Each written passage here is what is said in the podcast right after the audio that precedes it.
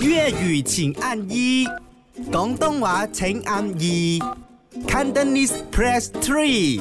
唔係講真真，我要坐 business class，好啊我要好啊努力揾錢，好啊，好啊。然之後攞啲錢買快樂。你 business class 有幾咁難呢？你要錯就係錯 first class，但係 first class，因為我要將而家可以先滿足呢樣嘢。咁如果你而家已經 first 咯，咁咪誒即係若干年後你又冇再開 private jet，但 private jet 唔好錯喎，覺得誒睇你買即係錯幾大嘅咯啊你。你自你自知咯，我係咪真係冇考究啊呢哦樣 係喎嘢。 嗯嗱，今日我哋講一個真係好認真嘅問題，就係錢究竟可唔可以買到快樂呢係？啦，多謝晒所有嘅聽眾啦。嗯哦誒，暫且同我哋企在同一陣先啦。冇錯，誒，都係一致認同，係嘅錢係可以買到快樂嘅。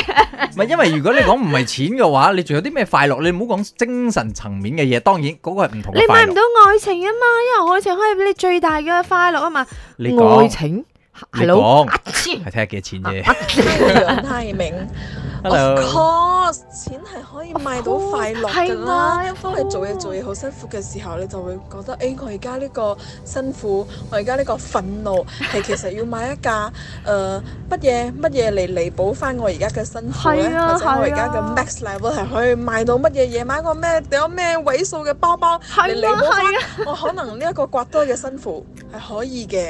係你真係等自己有一個我鋸啊，係啊，我你金係啦，你元啊，睇佢佢語氣幾係肉咪緊呢樣嘢係噶嘛，係人係向往呢樣嘢，唔好同我講啊！我而家物欲好低啊，其實咧，嗯，物唔質係都喎，滿咪足肉唔低到嗰個係我你講唔係，我而家係基本嘅啫嘛， 係係咪先？係咁如果你要去到啊，我要啊六個數位嘅手錶咪得，問題係你係咪要去到嗰度先？係頭先正如佢所講嘅，你可以 afford 得到嘅快樂咯，係啦係啦係啦，咁都係用錢去 afford 嘅嘛，係啦咁，我錢絕對贊成可唔你。可以 afford happiness？Of course，所以你嗰個手錶打算買唔 買啊？Of course，冇六個數位咁多。咪講真真嘅，我係阿 Bell。我 Hello 覺得咧，總之使錢嗰刻就係最開心嘅咗。總之有錢揈，買咩都開心。